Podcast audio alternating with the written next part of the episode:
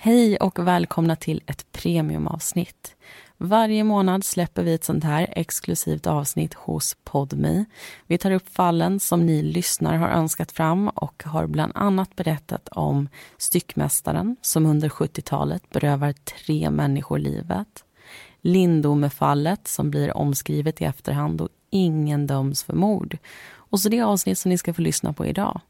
Hurvamorden. Ett fall där gärningspersonen står väldigt nära dem som utreder brotten han begår. Så lyssna och njut. Och vill du ha mer så finns det alltså på podmi.com eller i podmi appen Och första månaden, då lyssnar du gratis.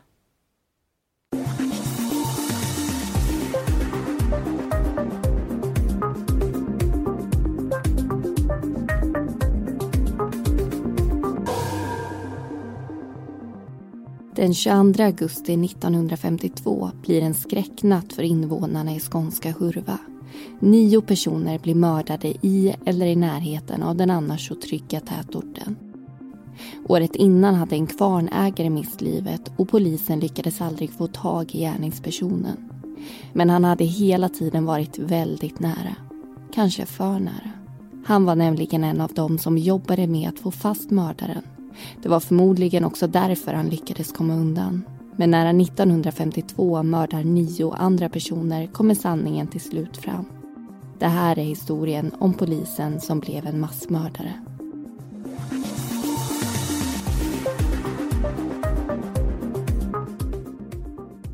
Du lyssnar på Mordpodden, en podcast om den mörka verkligheten. I veckans avsnitt ska du få höra om Hurvamorden.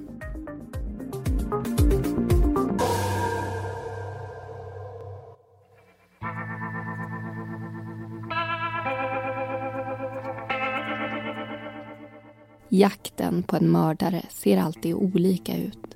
Ibland vet polisen vem de letar efter, men inte var de ska leta. Andra gånger erkänner personen på en gång så att det inte ens blir någon jakt. Och ibland tar jakten aldrig slut. Personen kommer helt enkelt undan. I de allra flesta fall finns mördaren i offrets bekantskapskrets. Men ibland är mördaren en främling. Hur eller hur måste polisen alltid börja leta någonstans. I det här fallet letar de på fel ställen. Svaret är helt enkelt så osannolikt att det inte finns med som en teori. Mördaren finns hela tiden väldigt nära. Kanske för nära. Han är en av dem som tar emot tips. Tips om sig själv. Han är en av dem som tröstar offrets familj och säger att de snart kommer få fast mördaren få fast honom själv. Och han är en av dem som informerar journalister om det som hänt och glatt poserar på deras bilder. Bilder på den riktiga mördaren. Han är en ulv i fårakläder och det är nog få som skulle klara av att vara så iskalla som han är. Låtsas försöka lösa ett mord som han själv har begått. Därför har det här fallet satt sina spår hos många människor och framför allt i det lilla skånska samhället Hurva. Från början var det en så kallad rundby, en liten bondby med 18 gårdar som låg centrerad runt kyrkan. Idag är det en tätort i Eslövs kommun. År 1952 blev orten rikskänd i samband med de så kallade Hurvamorden. De som vi ska berätta om i det här avsnittet. På en natt miste tio personer livet, inklusive mördaren själv. En natt som skulle skriva in sig i historieböckerna. Men vi ska backa bandet till året innan. För det är då allting börjar. Hösten 1951 i Hör kommun. Närmare bestämt i tätorten Körnarp. Från Körnarpssjön i norrgående riktning rinner den lilla Möllebäcken. Naturen består av toppar och dalar. Förutsättningar som ger vattnet en sån kraftig skjuts att det kan få fart på ett enormt kvarnhjul som i sin tur ger energi till Möllans kvarnar. Allan äger en av kvarnarna i Körnarp. En roll han har fått axla efter sin far som numera bor i ett hus bara ett stenkast därifrån. Allan arbetar hårt om dagarna men tar sig alltid tid att vara trevlig mot människor som passerar. Barnen tycker det är spännande med den väldiga kvarnen och Allan svarar gärna på deras frågor. Men en novembernatt 1951 får hans liv ett oväntat slut. Det är snart midnatt. De flesta har gått och lagt sig. Men ändå lyser det i alla fönster hemma hos Allan. Han har fått besök av sin 24-årige vän Tore. De sitter och spelar kort i köket. Det brukar de göra då och då. Men Tore har något fruktansvärt i kikaren. Från ingenstans tar han fram en yxa och hugger ihjäl sin vän. Anledningen är pengar.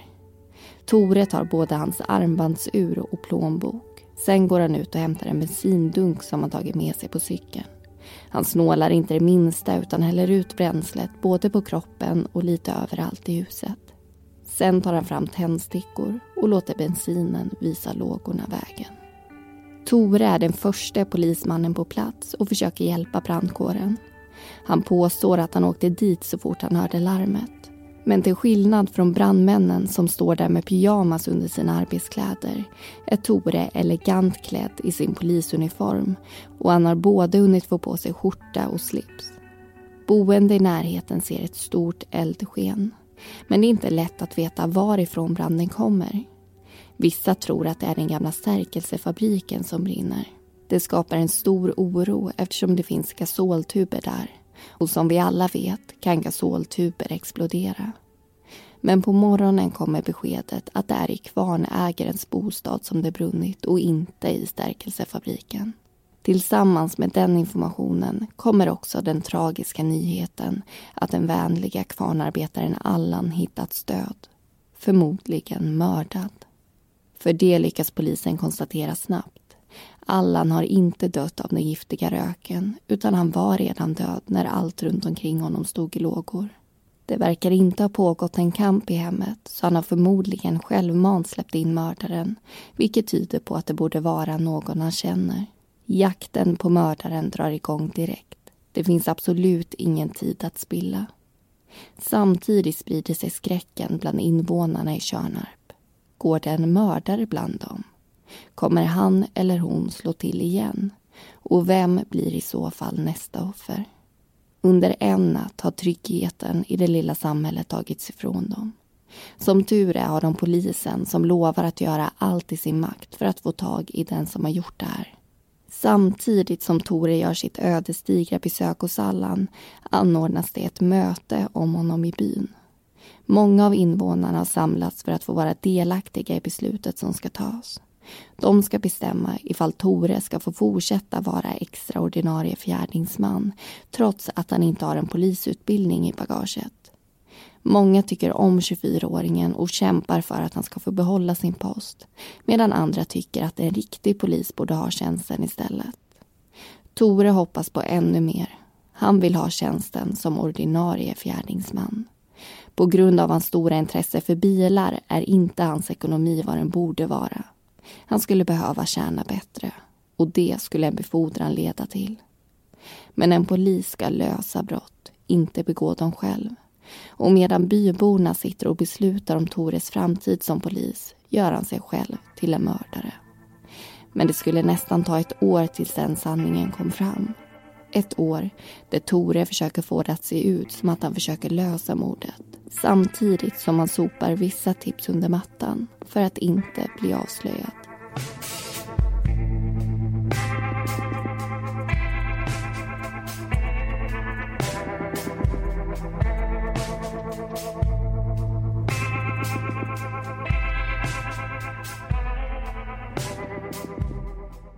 Då har det blivit dags för diskussion. Vi bryter av berättelserna en liten stund och vi fördjupar oss helt enkelt i dagens fall, Amanda. Och det här det är ju ett äldre fall. Det handlar om händelser från tidigt 50-tal. Och när det är ett äldre fall så finns det ofta med äldre uttryck och äldre begrepp som inte riktigt används idag och så är det också här. Fjärdingsman, det är ju ett ord som vi kommer att höra flera gånger. Jag tänkte vi ska reda ut lite vad det är för någonting eller vad det var snarare. Ja, för Tore han var ju alltså extra fjärdingsman så det känns ju ganska relevant att berätta vad det betyder. För det är precis som du var inne på så återkommer det i avsnittet hela tiden. Och på bygdeband.se så kan man läsa om det här. Där står det att man 1850 bestämde att det skulle finnas en fjärdingsman på varje sock socken. Och man kan säga att det är en polis på landsbygden om man ska sammanfatta det här begreppet. Senare så ändrades den här titeln från fjärdingsman till poliskonstapel. Men även om man kan kalla den här fjärdingsmannen för en slags närpolis som du kommer in på, så hade de ju endast hand om enklare polisärenden, så det är ju inte som en närpolis som vi ser idag. Och till en början så fick man ju som fjärdingsman inte ens betalt för den här tjänsten, utan det var mer en titel, alltså någonting som man utsågs till bland bönderna eller de som bodde i socken helt enkelt. Men det ändrades så småningom och vem som skulle bli just fjärdingsman utsågs på kommunstämman istället och då fick den som valdes ut helt enkelt även lite lön. Och jag jag vill bara passa på innan jag glömmer det att tipsa er som tycker att det här fallet är intressant att det faktiskt gjordes en tv-serie på 80-talet som de döpte till Skånska mord där man då dramatiserade verkliga mordfall med hjälp av skådespelare.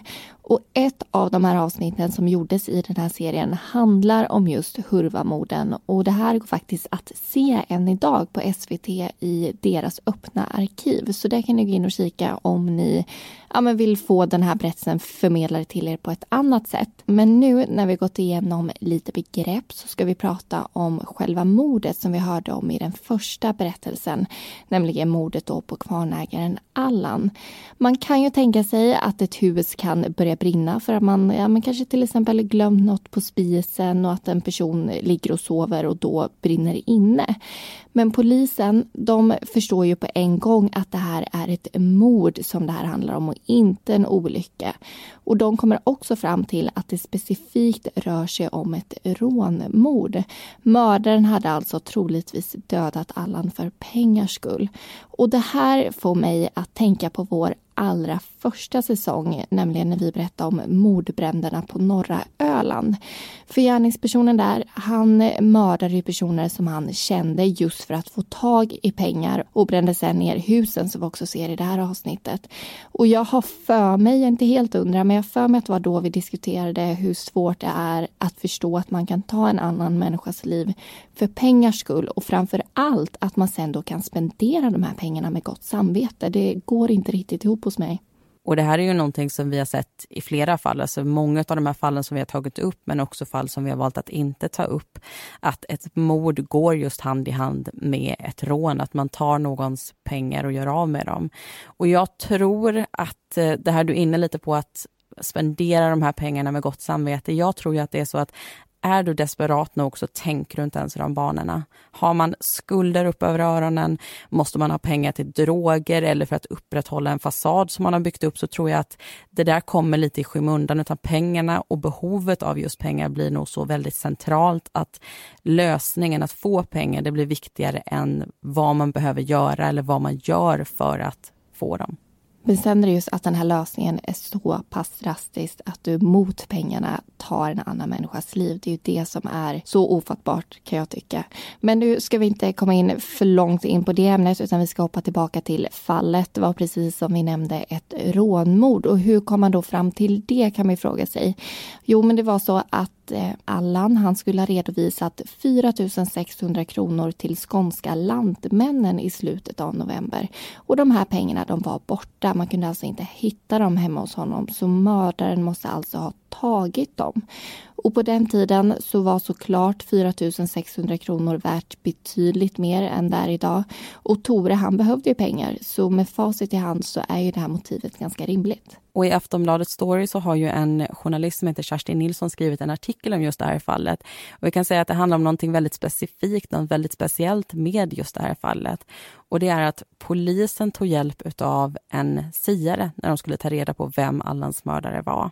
Och den här siaren, han fick tillgång till Allans saker, alltså titta på de här ägodelarna som han hade ägt och sen på något sätt genom dem försöka se vem som hade mördat honom.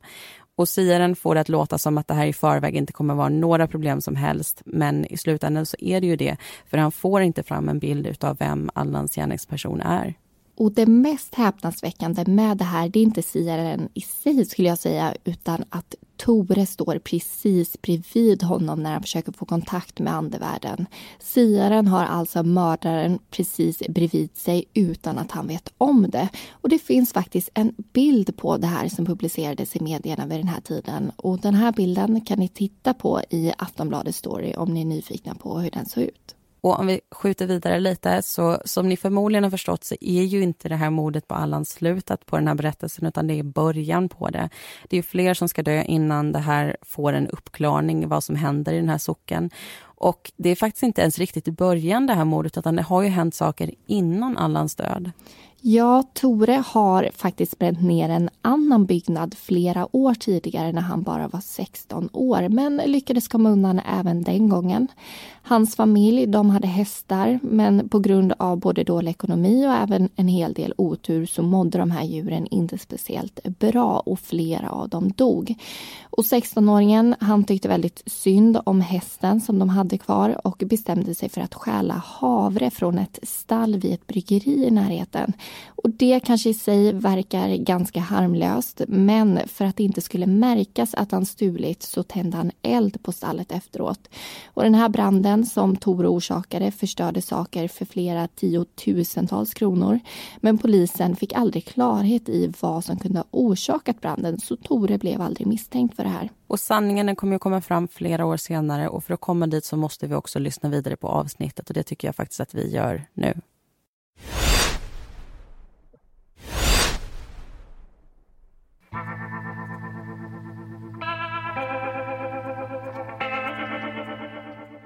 Jakten efter Allans mördare pågår för fullt.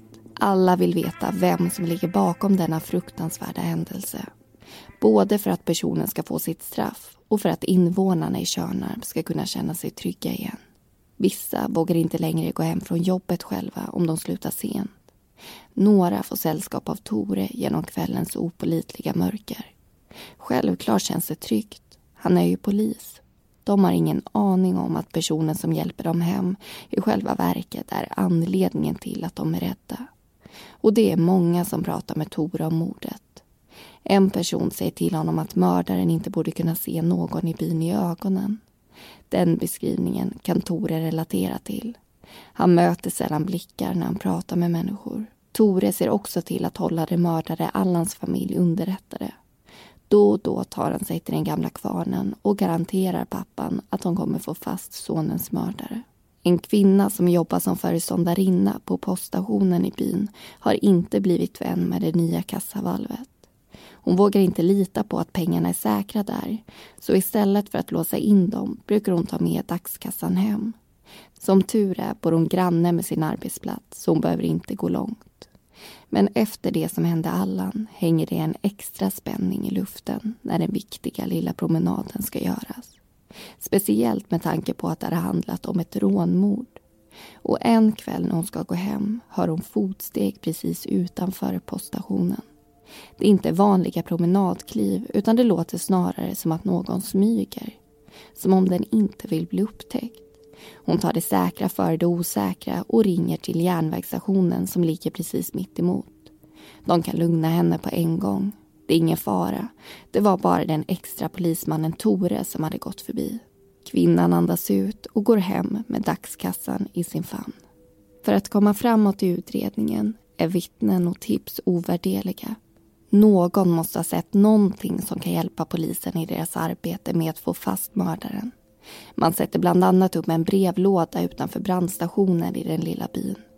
På den står det Tips angående Tjörnarpsmordet. Varje kväll töms den på brev för att polisen ska kunna gå igenom tipsen. Och vem är det som tömmer den om inte gärningspersonen Tore? I brevlådan ligger en intressant iakttagelse av en person som under mordnatten hade passerat Allans lilla hus. Utanför hade det stått en cykel. Vittnet hade reagerat på att sadeln var väldigt hög vilket alltså tyder på att cykeln tillhörde en Normally, being a little extra might be a bit much, but not when it comes to healthcare. That's why United Healthcare's Health Protector Guard fixed indemnity insurance plans, underwritten by Golden Rule Insurance Company, supplement your primary plan so you manage out of pocket costs. Learn more at uh1.com. Hey, I'm Ryan Reynolds. Recently, I asked Mint Mobile's legal team if big wireless companies are allowed to raise prices due to inflation. They said yes. And then when I asked if raising prices technically violates those onerous two year contracts, they said, What the f are you talking about, you insane Hollywood ass? So to recap, we're cutting the price of Mint Unlimited from $30 a month to just $15 a month. Give it a try at mintmobile.com slash switch. $45 upfront for three months plus taxes and fees. Promo for new customers for limited time. Unlimited more than 40 gigabytes per month. Slows. Full terms at mintmobile.com. lång person. Många tips i brevlådan försvinner spårlöst, men just det här tas om hand. Flera storväxta invånare i byn känner genast hur människor börjar titta på dem med misstänksamhet i blickarna. Och vissa av dem får också komma in på förhör på grund av sin längd. Det börjar tisslas och tasslas något enormt. Byborna börjar misstänka varandra och för varje dag som mördaren går fri växer sig rädslan allt starkare.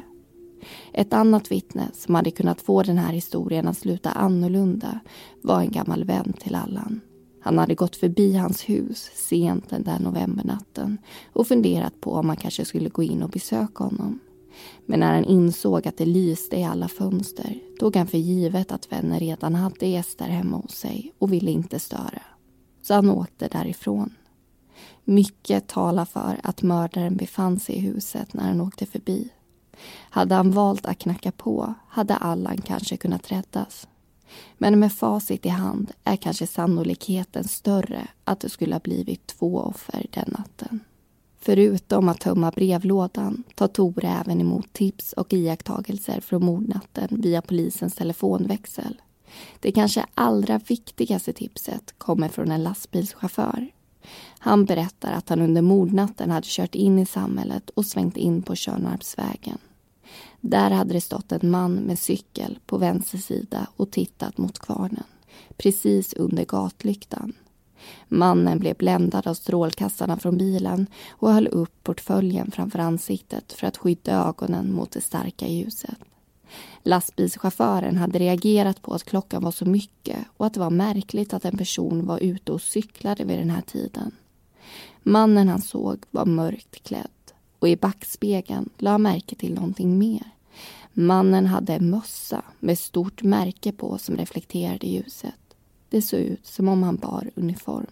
Polisen tror att det var gärningspersonen som chauffören hade sett och att han hade stått och väntat för att garantera sig om att branden verkligen hade tagit sig innan han lämnade platsen på sin cykel.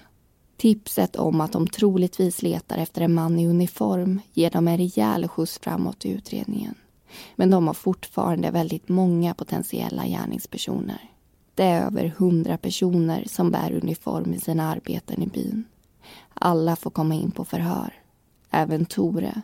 Men att poliserna själva förhörs verkar mer vara för att det ska se bra ut utåt sett. Tore berättar att han hade gått och lagt sig strax före tio på kvällen, som man brukar göra och att han sen hade vaknat av brandsignalerna och då skyndat sig i uniformen och cyklat till kvarnen som då såg lågor. Det räcker för att han ska gå fri från misstankar. Mordet och utredningen av det skapar stort intresse hos tidningarna. För att behålla kontrollen över det som skrivs och hindra journalisterna från att komma med egna teorier anordnar polisen två presskonferenser varje dag. Men journalisterna börjar efter ett tag förlora tålamodet. De tycker att polisen kommer med samma information hela tiden. Förhoppningarna byggs upp inför varje presskonferens men det kommer aldrig nya uppgifter. Journalisterna väljer plötsligt att ändra fokus. Istället för att fråga om eventuella nya uppgifter gällande mordet försöker de gräva fram brister i polisens arbete. Tore är en av dem som hjälper till med att försöka hantera pressen och han poserar gärna på deras bilder. Journalisterna är alltså besvikna för att de inte får något intressant material till sina artiklar när de i själva verket står och fotograferar mördaren själv.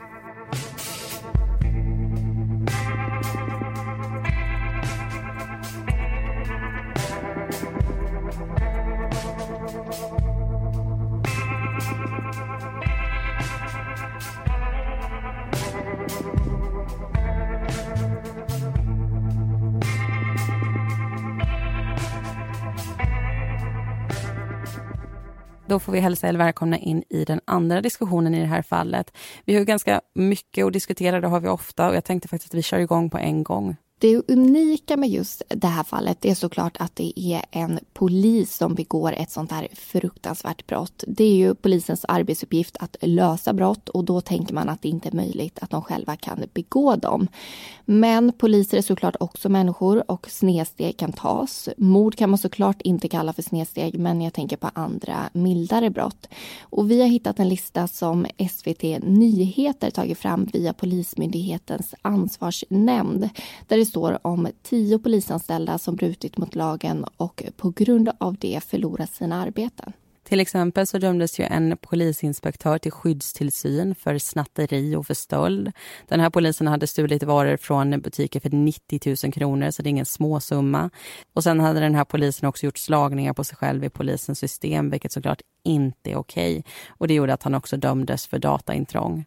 Sen har vi en annan polisinspektör som dömdes till villkorlig dom för misshandel och ofredande. Här handlar det alltså om våldsbrott. Och den här personen hade hamnat i bråk med en kvinna på en restaurang, bland annat slagit henne i huvudet och knuffat henne mot en bardisk i lokalen. Och det finns alltså åtta fall till på den här listan som bland annat handlar om förskingring, ringa narkotikabrott och grov olovlig körning.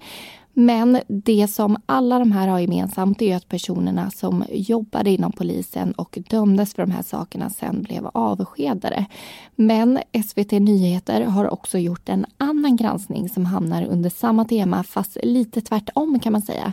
För den här granskningen handlar om polisanställda som kört rattfulla och ändå fått behålla jobbet. Ja, SVT kom ju fram till att ingen polisanställd som har kört rattfullt har fått sparken de senaste fem åren trots att ett tiotal ärenden har varit uppe i Polismyndighetens personalansvarsnämnd. Och I ett av de här fallen så var det en civilanställd assistent som dömdes till två månaders fängelse efter att ha kört med 2,85 promille i blodet.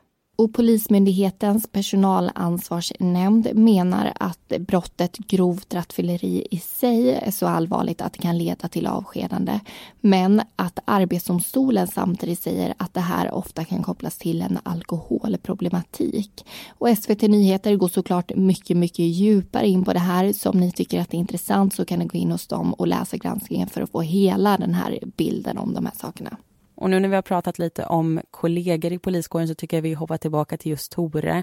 För jag tror ju att i det här fallet så måste det ju gynna honom att han är just polis. Det är lite som att folk har skygglappar på. Alltså när ett brott sker, om det skulle ske ett brott i din närhet just nu så är det ju som att man direkt känner att ja, men det kan inte vara den här, den här eller den här personen. Och så avskriver man några direkt i sitt huvud. Och jag tror att det är det många av människorna i just den här socken gör när det kommer till Tore. Att de avskriver honom direkt för att han är polis och han dessutom arbetar med att lösa det här fallet. Man tror inte att det kan vara han. Och han lyckas ju också ganska enkelt komma under polisens radar. De håller ett förhör med honom och sen blir han avskriven ur utredningen.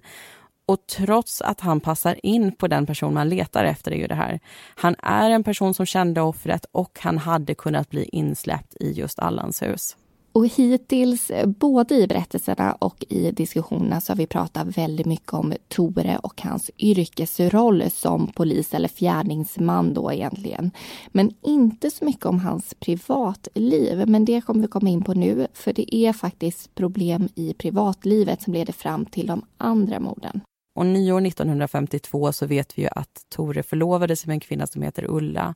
Den här kvinnan hon jobbade på ett ålderdomshem i Hurva. Och man vet inte så jättemycket om deras relation egentligen utan i efterhand så har man pratat med personer som kände Ulla och det som man kommit fram till är att hon har sagt att Tore han hade ett ganska kraftfullt temperament. Han verkar helt enkelt inte ha varit den mest lugna eller trevliga personen att ha att göra med men inte så mycket mer än det vet vi faktiskt. Och Ulla och Tore de åkte på bilsemester tillsammans under sommaren 1952.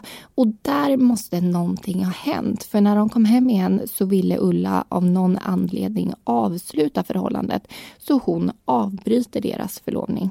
Och det är mycket som går dåligt för Tore under just det här året. Förutom uppbrottet med Ulla så får han reda på att han inte får den här fasta tjänsten som ordinarie fjärdingsman i Tjörnarp som han så gärna ville ha också just av ekonomiska skäl. Och alla de här motgångarna de kommer ju tillsammans leda fram till en katastrof och jag tycker faktiskt att vi, vi går vidare, vi lyssnar på den sista berättelsen och vi hör vad det är som händer.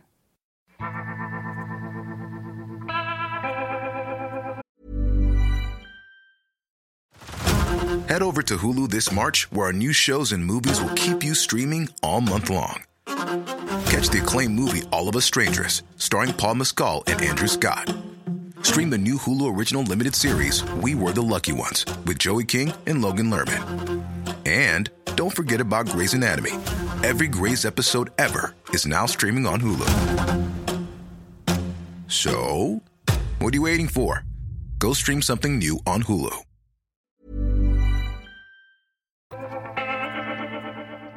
Jakten på Allans mördare har pågått i nästan ett år utan resultat. Men natten den 22 augusti 1952 får alla frågetecken sina svar. Men tyvärr måste flera personer förlora livet för att sanningen ska komma fram. Närmare bestämt tio stycken, inklusive Tore själv. Men för att man ska förstå vad det är som startar den blodiga mordturnén måste vi först spola tillbaka några dagar. Närmare bestämt till den 19 augusti. För det börjar inte med ett mord, utan med en misshandel. Tore kan inte acceptera att det är slut mellan honom och Ulla. De skulle ju gifta sig, inte gå isär. Han åker till ålderdomshemmet i Hurva där Ulla jobbar. Om relationen är över vill han i alla fall ha tillbaka alla presenter som han gett henne. Det är därför han åker dit. Men när han står där öga mot öga med vad han tror är sitt livs kärlek gör han ett sista försök att få henne tillbaka. Hon kanske har funderat och kommit fram till att det var ett misstag att bryta förlovningen. Men Ulla håller fast vid sina ord. Hon vill fortfarande att de går skilda vägar. Det här får Tore att se svart. Aggressionen växer sig stark inom honom och helt plötsligt attackerar han sin före detta fästmö. Han misshandlar henne och kör in fingrarna i hennes mun för att tysta hennes skrik. Sen byter han ut sina fingrar mot en näsduk och tar fram sina handklovar och sätter runt hennes handleder. Tore stannar där hela natten och lämnar henne med dödshot på morgonen. Han tvingar henne lova att hålla tyst om det som har hänt. Men Ulla håller inte sitt löfte. Nästa dag berättar hon allt för sin chef på ålderdomshemmet. En omtänksam kvinna som försöker trösta Ulla och samtidigt få henne att förstå att de måste göra någonting. Tore är ju farlig. Chefen ringer både polisen och även en läkare som får se över den misshandlade kvinnans skador. Ulla vill inte polisanmäla sin före detta fästman och berättar motsträvigt för polisen om det som hände under natten. Polismannen som lyssnat på historien ringer upp sin chef på en gång som beslutar att Tore ska kallas in på förhör. Han tar också ett till beslut. Tore ska med omedelbar verkan stängas av från sin tjänst som fjärdingsman. En mardröm för honom som hela sitt liv drömt om att bli polis. Han blir ifråntagen sitt tjänstevapen och sina handbojor. Han håller sig lugn och påstår att han förstår situationen. Men bakom den behärskade fasaden rasar förmodligen allt. Kanske är det där och då han bestämmer sig för vad han ska göra. Trots att polisen informerade om läget är både Ulla och hennes chef oroliga för vad Tore ska hitta på härnäst. Han har försökt få tag i Ulla men hennes chef har tagit samtalet och försökt dra en lögn om att hon befinner sig på sjukhus efter en olycka. Han får absolut inte veta var hon egentligen är. För säkerhets skull är två poliser utanför och redo att agera om något skulle hända. Ulla har ju trots allt blivit dödshotad. Men ingen Tore syns till och poliserna får order om att avbryta bevakningen. Trots att poliserna uppmanat de uppskrämda kvinnorna att sova på övervåningen bestämmer de sig för att gå och lägga sig i chefens rum som ligger på nedervåningen av ålderdomshemmet. De är alldeles för rädda för att kunna somna. Men de vet att det inte hjälper att ligga vaken och fundera på vad som kan hända. Så de tar sömntabletter till hjälp. När de vaknar på morgonen kan de andas ut. De klarade natten. Ingenting har hänt. De bestämmer sig för att sova där en natt till. Och den här gången skulle det tyvärr inte gå lika bra. Det är den 21 augusti. Strax före midnatt hoppar Tore in i sin bil och kör mot sina föräldrars hem i Kvärlöv. Precis som med Allan, nästan ett år tidigare, hugger han ihjäl båda sina föräldrar med en yxa. Han har nu tre liv på sitt samvete, men det skulle bli fler. När han försäkrar sig om att de är döda häller han ut bensin i huset och tänder på. Precis som Allans hem slukas det av lågorna. Sen startar Tore återigen sin bil och kör vidare. Den här gången tar han sikte mot Ulla som han tror befinner sig på ålderdomshemmet i Hurva. Och tyvärr har han rätt. Samtidigt bryter kaos ut i området runt föräldrahemmet som brinner. En granne vaknar och springer till en person i närheten som man vet äger en telefon. Brandkåren larmas dit. Medan de är på väg springer de vakna personerna runt och väcker de boende i området som ovetande sover gott i sina hem. En försöker ta sig in i det brinnande huset för att förhoppningsvis kunna rädda personerna där inne. Men det går inte. Huset är nästan övertänt. En halvtimme efter midnatt når Tore sitt andra mål. Ullas arbetsplats. Hon och chefen ligger och sover. Tore börjar att kolla Ullas rum på övervåningen. Men det är tomt. Hon är inte där. Dock misstänker han fortfarande att hon befinner sig i byggnaden så han fortsätter leta och till slut hittar han fram till chefens rum. Han tar sig in genom att krossa ett fönster med sin yxa. Han går raka vägen fram till Ulla i sängen och när han är klar med henne tar han även slut på hennes chefs liv. Den vänliga kvinnan som så gärna ville hjälpa henne.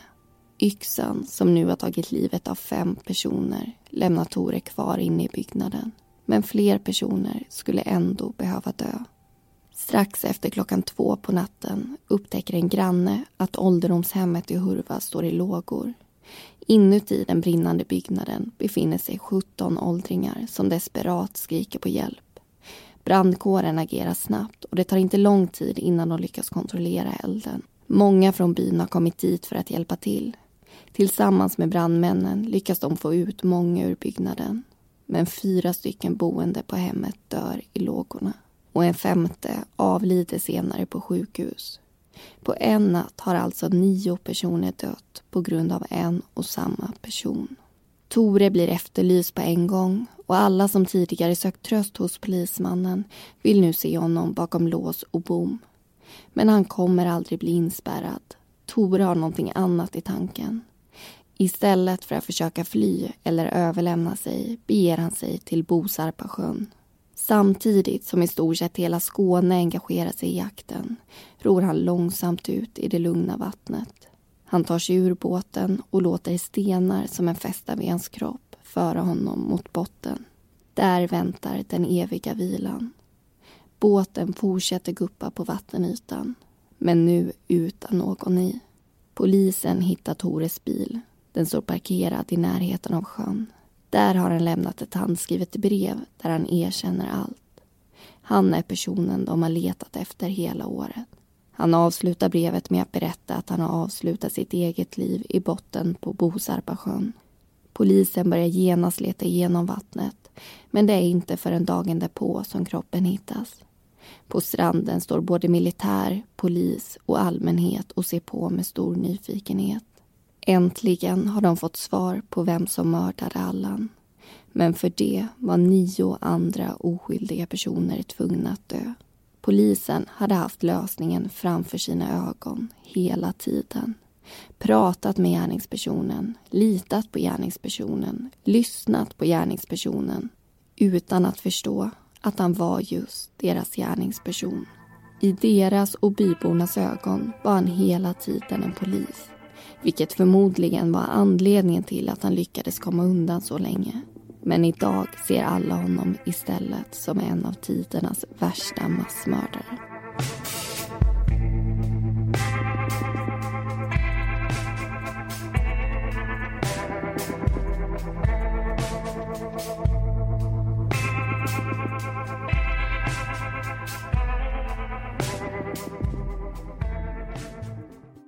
Det var allting vi hade att berätta om Hurvamorden. Informationen är hämtad från den nordiska kriminalkrönikan från 2003. svenskamord.se Skånska mord, Hurvamorden från SVTs öppna arkiv och Aftonbladets story av Kerstin Nilsson. Tusen tack för att du har valt att bli premiumlyssnare och på det sättet stöttar vårt arbete. Vi hörs igen nästa månad med ett avsnitt som ni har önskat.